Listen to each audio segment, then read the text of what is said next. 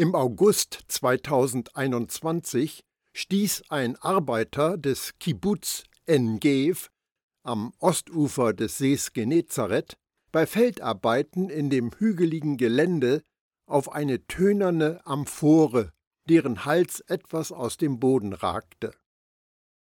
In dem Behälter befanden sich alte Pergamentrollen. Experten der Hebräischen Universität in Jerusalem untersuchten vorsichtig die Schriftstücke, die in einem alten Aramäisch verfasst sind. Materialanalysen ergaben, dass das Pergament im ersten Jahrhundert unserer Zeitrechnung beschrieben worden sein muss. Die Entzifferung des aramäischen Textes brachte zutage, dass der Schreiber beanspruchte, Gottes Sohn zu sein. Als Autor taucht mehrmals der Name Jesus aus Nazareth auf. Innerhalb weniger Tage wurden Kopien dieser Pergamente einem ausgewählten Empfängerkreis von Theologen und Sprachwissenschaftlern zugänglich gemacht. Die Fachwelt war aus dem Häuschen.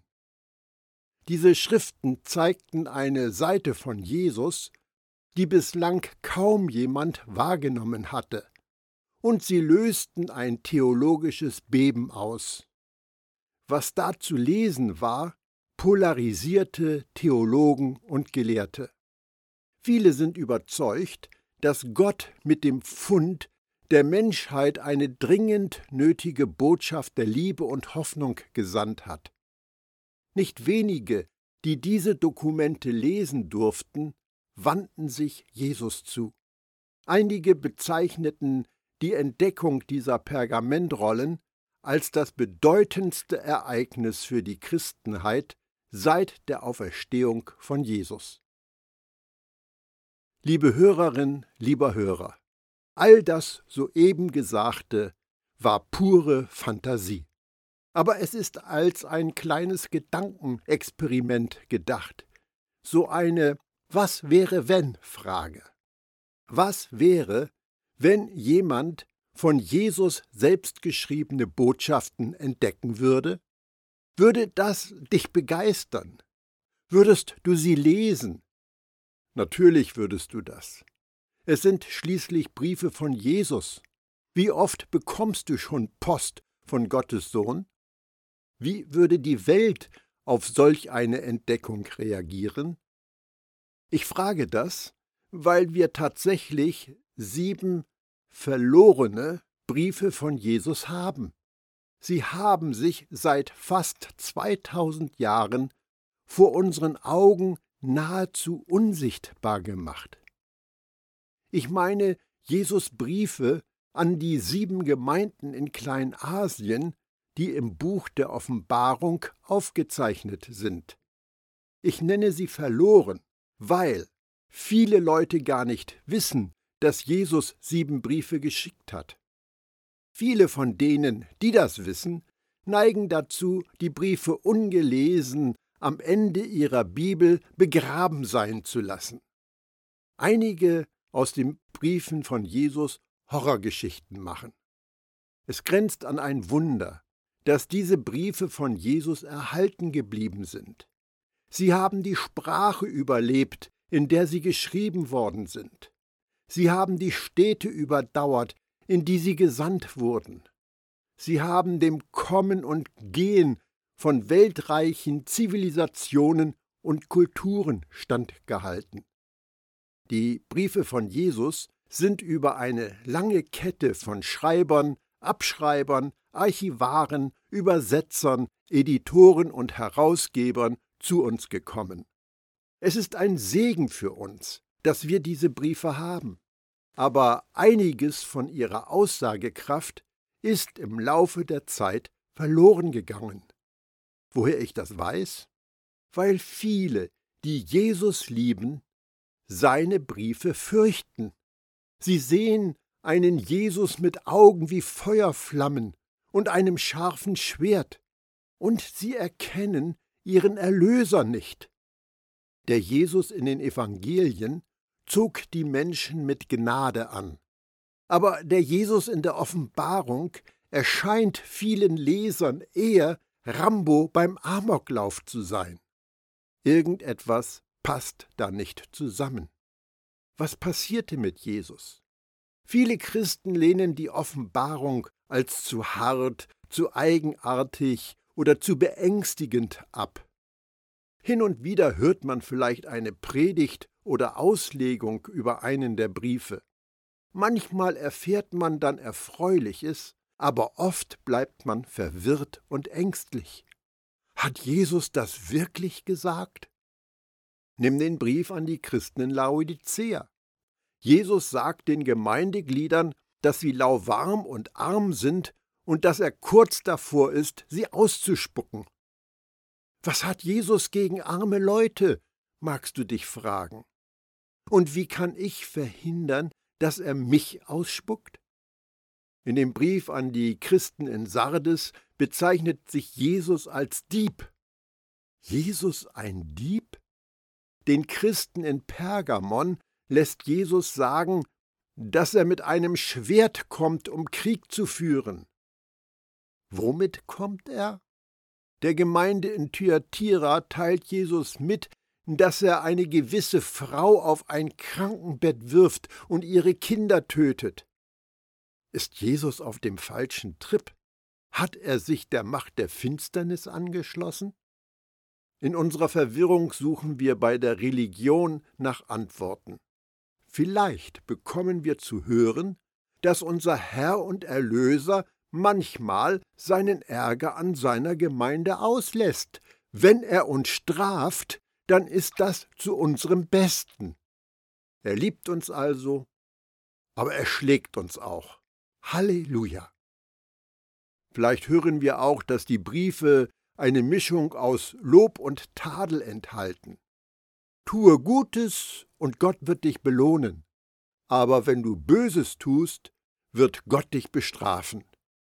Anders gesagt, Gott lenkt uns mit Zuckerbrot und Peitsche. Und wie sollen wir auf diese Briefe reagieren? Die Religion gibt dir eine unmissverständliche Antwort. Streng dich mehr an für Gott. Die Christen in Ephesus haben es langsamer angehen lassen, während die Christen in Laodicea lau waren. Du solltest besser deinem religiösen Auftreten etwas Schwung geben, sonst könntest du ausrangiert werden. Ich weiß nicht, wie du denkst, aber nichts davon klingt für mich nach einer guten Nachricht. Tatsache ist, dass das genau die Botschaft ist, die die Menschen mit lähmender Schuld belastet und Scham und Verzweiflung zurücklässt. Ich habe einen anderen Zugang zu den Briefen von Jesus gefunden. Im Gegensatz zu dem, was du vielleicht gehört hast, bin ich der Überzeugung, dass diese Briefe vom Anfang des ersten bis zum Ende des siebten gute Nachricht, Evangelium von Gottes Gnade sind. Sie sind sieben bedingungslose Offenbarungen von Gottes äußersten Güte und radikalen Gunst. Menschengemachte Religion verletzt die Menschen, aber das Evangelium von Jesus, das in diesen Briefen zu finden ist, hat die Kraft zu retten, zu heilen und zu befreien. Ich war an einen Punkt gekommen, an dem ich das, was ich über die sieben Briefe gelehrt bekommen habe, nicht mehr mit dem Evangelium der Gnade in Einklang bringen konnte. Doch wurden mir die Augen des Verstehens geöffnet, und ich sah Schätze in diesen Briefen, die ich zuvor nicht wahrgenommen hatte. Und das waren keine verborgenen kleinen Edelsteine, die Wissen in altertümlichem Griechisch oder antiken Gewohnheiten voraussetzen. Das waren große, offensichtliche Wahrheiten des Evangeliums der Gnade. Wie hatte ich sie nur übersehen können? Von da an war jeder Text der Bibel neu und besser. Die gute Nachricht, die auf jeder Seite der Bibel durchscheint, ist so gut um sie nicht zu verkünden. Wir müssen nur die menschengemachten Zusätze entfernen, die das Evangelium der Gnade unkenntlich machen, und die unverwässerten Worte der Schrift das tun lassen, wozu sie schon immer gedacht waren, auf Jesus hinzuweisen. Mich beängstigen die sieben Briefe nicht mehr, und das sollten sie auch dich nicht. Mir ist bewusst geworden, dass diese Briefe an die Christen in sieben Städten Kleinasiens zeitlose Liebesbriefe von Jesus an uns sind. Sie sind erfüllt von unermesslicher Gnade und sie sprechen die tiefsten Bedürfnisse unserer Herzen an. Und es ist doch merkwürdig, dass das kaum einer zur Kenntnis genommen hat. Ich bin dankbar für die Archäologen, Sprachwissenschaftler und Historiker, die uns helfen, das Umfeld des ersten Jahrhunderts zu verstehen, in dem diese Briefe geschrieben wurden. Aber in vielen Büchern, die ich gelesen habe, und in Predigten, die ich gehört oder vielleicht sogar selbst gepredigt habe, begegnete ich einem Jesus mit mehreren Gesichtern. Heute nimmt er uns an, aber morgen verwirft er uns. Er lädt uns ein, bei ihm zur Ruhe zu kommen, aber er wartet, dass wir fleißig für unser Heil arbeiten. Er heilt uns, aber er bringt uns auch um. Er vergibt uns unsere Sünde, aber er hält sie uns auch vor. Er hat alles bezahlt, aber er wartet, dass wir es zurückzahlen. Er liebt uns, aber dann doch nicht so sehr.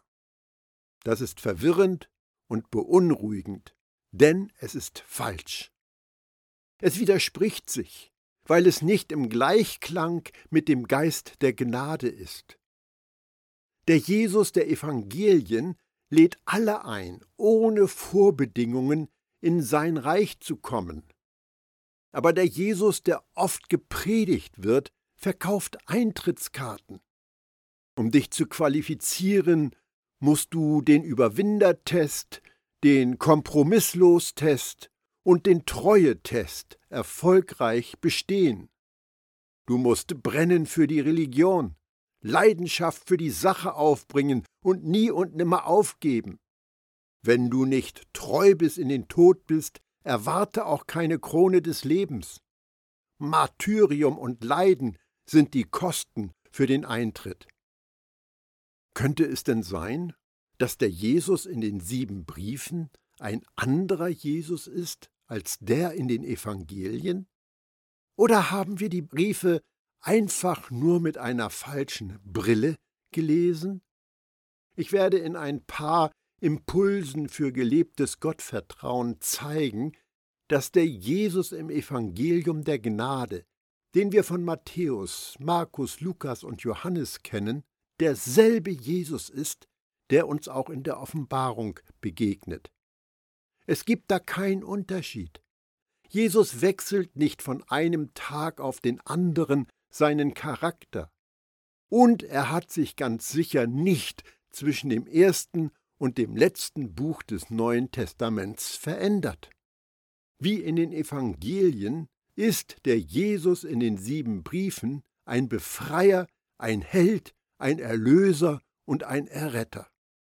Es ist also derselbe Jesus, und doch ist es auch ein anderer Jesus. Der Jesus in den Evangelien wurde in einem Stall geboren und starb an einem Kreuz. Der Jesus in den sieben Briefen ist mit Herrlichkeit bekleidet und sitzt zur Rechten des Vaters, des Allmächtigen. In den Evangelien bezeichnete sich Jesus als Menschensohn. In den sieben Briefen ist er Gottes Sohn. Der Jesus der Evangelien ist demütig und duldsam. Der Jesus der Offenbarung ist Herr über alle Mächte und Gewalten. Der Jesus in den sieben Briefen ist möglicherweise nicht der Jesus, von dem dir im Kindergottesdienst erzählt worden ist. Der Jesus, der von den Frommen und Mächtigen seiner Zeit herumgeschubst worden war, den man bespuckt und für unsere Schuld geschlagen und getötet hat. Nein, hier steht der auferstandene Herr des Universums vor uns. Er war mit einem Gewand bekleidet, das ihm bis an die Füße reichte, und trug ein breites goldenes Band um die Brust. Das Haar auf seinem Kopf war weiß wie schneeweiße Wolle, und seine Augen glichen lodernden Flammen. Seine Füße glänzten wie Golderz, das im Schmelzofen glüht, und seine Stimme klang wie das Tosen einer mächtigen Brandung. Offenbarung 1, die Verse 13 bis 15. Dir ist der Jesus aus den Evangelien vertraut. Aber wie gut kennst du den Jesus aus der Offenbarung? Wusstest du, dass im Neuen Testament rund 2000 Worte wiedergegeben werden, die Jesus nach seiner Himmelfahrt gesprochen hat? Und wusstest du, dass die meisten Worte davon in den sieben Briefen stehen? Wenn du zu denen gehörst, die diese Briefe nie oder nur oberflächlich gelesen haben, hast du dir das meiste von dem entgehen lassen, was uns Jesus nach seiner Himmelfahrt direkt zu sagen hatte. Ich höre dich sagen, aber diese Briefe sind doch nicht an mich adressiert. Ja, aber das ist nur zum Teil wahr. Diese Briefe von Jesus waren ursprünglich an sieben christliche Gemeinden in Kleinasien, das ist die heutige Türkei, gesandt. Sie enthalten aber Botschaften, die für uns alle in der Jesus-Nachfolge gedacht sind. In diesen Briefen teilt Jesus lebenspendende Worte aus für die Erschöpften und Abgekämpften, Ephesus, die, die im Schatten des Todes leben, Smyrna, die Opfer von Drangsal geworden sind und Gewissensfragen gegenüberstehen, Pergamon, die in die Irre geführten, die das mit der Gnade falsch vermittelt bekommen haben, Thyatira, die, die sich Sorgen um ihre ewige Errettung machen, Sardes, die Machtlosen, die meinen, dass sie nichts zu bieten hätten, Philadelphia, die, die in Verwirrung gebracht worden sind mit der Forderung nach Ausgewogenheit zwischen Gesetz und Gnade, Laodicea. Die Briefe sind kurz, aber sie haben einen enormen Tiefgang. Den wollen wir gemeinsam ergründen, und ich hoffe, dass du Antworten auf viele Fragen bekommst. Was erwartet Gott von mir? Interessiert es ihn, wenn ich hundemüde bin? Ist er böse auf mich wegen meiner Ängste und Versagen? Woher weiß ich, was der Heilige Geist mir sagt? Wie kann ich die Prüfungen des Lebens heil überstehen? Wie kann ich ohne Furcht dem Tod entgegensehen? Was macht mich würdig, Gottes Kind zu sein? Bin ich lauwarm? Straft Gott mich, wenn ich sündige? Wenn ich stolpere und falle, löscht dann Jesus meinen Namen aus seinem Buch? Was passiert, wenn ich ihn in einem Moment der Schwäche verleugne? Schwierige Fragen. Aber der Jesus in den sieben Briefen hatte gute Antworten. Die sieben Briefe waren tatsächlich niemals verloren gegangen. Aber vielleicht ist ihre Bedeutung für dich im Nebel der Religionen verblasst.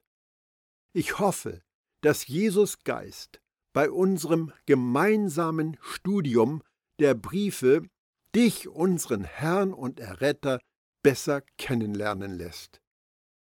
Mein Wunsch ist, dass du Jesus als König der Gnade in seinen Briefen entdeckst. Aber zuvor gibt es noch eine wichtige Frage zu beantworten. Wie lesen wir die Briefe von Jesus? Von dem Schauspieler Charlie Chaplin wird berichtet, dass er an einem Wettbewerb teilgenommen hat, bei dem es darum ging, wem es am besten gelingt, im Aussehen und Auftreten wie Charlie Chaplin zu sein. Er hat verloren. Warum wurde das Original in der Show nicht erkannt? Es lag sicherlich an dem Phänomen, dass wir das sehen, was wir erwarten zu sehen. Niemand hat damit gerechnet, dass der echte Charlie Chaplin in der Show auftaucht, und darum hat ihn auch keiner erkannt, als er teilnahm. Das war schon ziemlich dumm gelaufen, denn Charlie Chaplin war kein Unbekannter. Zu der Zeit war er ein berühmter Schauspieler. Zusammen mit den anderen Teilnehmern wurde er genau unter die Lupe genommen, um zu sehen, wie viel er wie Chaplin war. Aber keiner hat gesehen, dass es das Original war. Dieses gleiche Prinzip trifft zu, wenn wir in der Bibel lesen. Wir sehen, was wir erwarten zu sehen. Oder anders gesagt, deine religiöse Grundausrichtung bestimmt, was du siehst. Wenn du der Meinung bist, dass die Bibel voller Regeln ist, die du beachten musst, um Gott bei Laune zu halten, wirst du Regeln finden, sobald du die Bibel aufschlägst. Und wenn du der Ansicht bist, dass du hart arbeiten und die Sünden vermeiden musst, um Gott zu gefallen, dann werden dir auf jeder Seite Aufgaben, die zu erledigen und Sünden, die zu vermeiden sind, begegnen. Unser Glaubenssystem filtert, was wir sehen. Und wie geht es mir damit? Ich erwarte, Jesus zu sehen, und zwar auf jeder Seite, in jedem Buch, vom ersten Mose bis zur Offenbarung. Ist das nicht der Grund, warum die Bibel geschrieben wurde? Jesus zu offenbaren? Ist es nicht seine Geschichte, die wir lesen? Alle Erzählungen, Gedichte, Gesetze, Lieder und Geschichten im Alten und Neuen Testament weisen auf ihn hin. Jeder, der über die Bibel spricht und sie halbwegs ernst nimmt, wird dir sagen, dass wir die Bibel im Kontext, im Textzusammenhang lesen müssen. Aber was ist der stimmige Kontext? Es ist Jesus. Er ist das lebendige Wort, das dem niedergeschriebenen Text die richtige Bedeutung gibt. Das Wort Kontext kommt vom lateinischen contexo und das heißt zusammenweben. Wir nehmen Worte und weben daraus eine Geschichte. Versuche einmal aus den Worten der Bibel eine Geschichte zu weben, in der Jesus nicht der zentrale Kettfaden ist. Das wird als eine böse Geschichte enden. Deshalb sollten wir die religiös gefärbten Sonnenbrillen abnehmen, wenn wir in der Bibel lesen, und die Sohnbrille aufsetzen. Lies die Bibel nicht, um Prinzipien für den Erfolg zu finden, obwohl es dafür welche gibt, um Regeln für dein Leben zu entdecken, auch davon gibt es einige. Wir lesen in der Bibel, um uns mit dem Urheber des Lebens zu verbinden. Wir lesen die Bibel, um in der Gnade und Erkenntnis unseres Herrn und Erlösers zu wachsen. Das scheint doch offensichtlich zu sein, oder? Es ist aber nicht gängige Praxis, insbesondere nicht, wenn es um das Lesen der sieben Briefe an Jesus geht. Einige lesen Jesus Briefe durch die historische, die kulturelle oder die sprachliche Brille. Andere bevorzugen eine prophetische Herangehensweise. Die Brille, das Vorverständnis und oder die Auslegungsmethode ist ein Mittel, um eine Geschichte zu gestalten. Wenn dir deine Brille hilft, in der Gnade und Erkenntnis von Jesus zu wachsen, ist es eine gute Brille. Aber wenn dich deine Brille von Jesus ablenkt und sie deine Religion spiegelt, ist sie ein totales Versagen. Von Jesus wird berichtet, dann ging er mit ihnen die ganze Schrift durch und erklärte ihnen alles, was sich auf ihn bezog, zuerst bei Mose und dann bei sämtlichen Propheten. Lukas 24, Vers 27. Jesus erklärte den durch seinen Tod verstörten Jüngern, was passiert war, durch eine Auslegung der Bibel, bei der Jesus im Mittelpunkt stand. Wenn es im gesamten Alten Testament, von Mose bis zu den Propheten, um Jesus ging, dann ganz sicher auch im Neuen Testament von Matthäus bis zur Offenbarung. Das im Hinterkopf schauen wir uns die ersten sechs Worte der Offenbarung an. Dies ist die Offenbarung Jesu Christi. Offenbarung 1, Vers 1. Worum geht es im Buch der Offenbarung? Es geht um Jesus. Es ist eine Offenbarung, eine Enthüllung, ein Sichtbarmachen von Jesus. Sicher, es kommen auch andere Dinge vor. Aber wie im Rest der Bibel geht es hauptsächlich um Jesus, der gekommen war und wiederkommen wird. Das Neue Testament ist von Leuten geschrieben worden, die Jesus gesehen haben, und das stimmt auch für Johannes, der gesehen und geschrieben hat. Und mitten unter den Leuchtern stand der Menschensohn, Offenbarung 1, Vers 13. Und sein Gesicht strahlte wie die Sonne in ihrer ganzen Pracht. Offenbarung 1, Vers 16. Der alte Apostel sah Jesus in seiner ganzen Herrlichkeit, und ihm wurde aufgetragen, schreib das, was du siehst, in ein Buch. Offenbarung 1, Vers 11. Wenn wir die Offenbarung lesen, dann erfahren wir, was Johannes sah. Wenn wir sehen, was Johannes sah, Jesus, dann lesen wir richtig.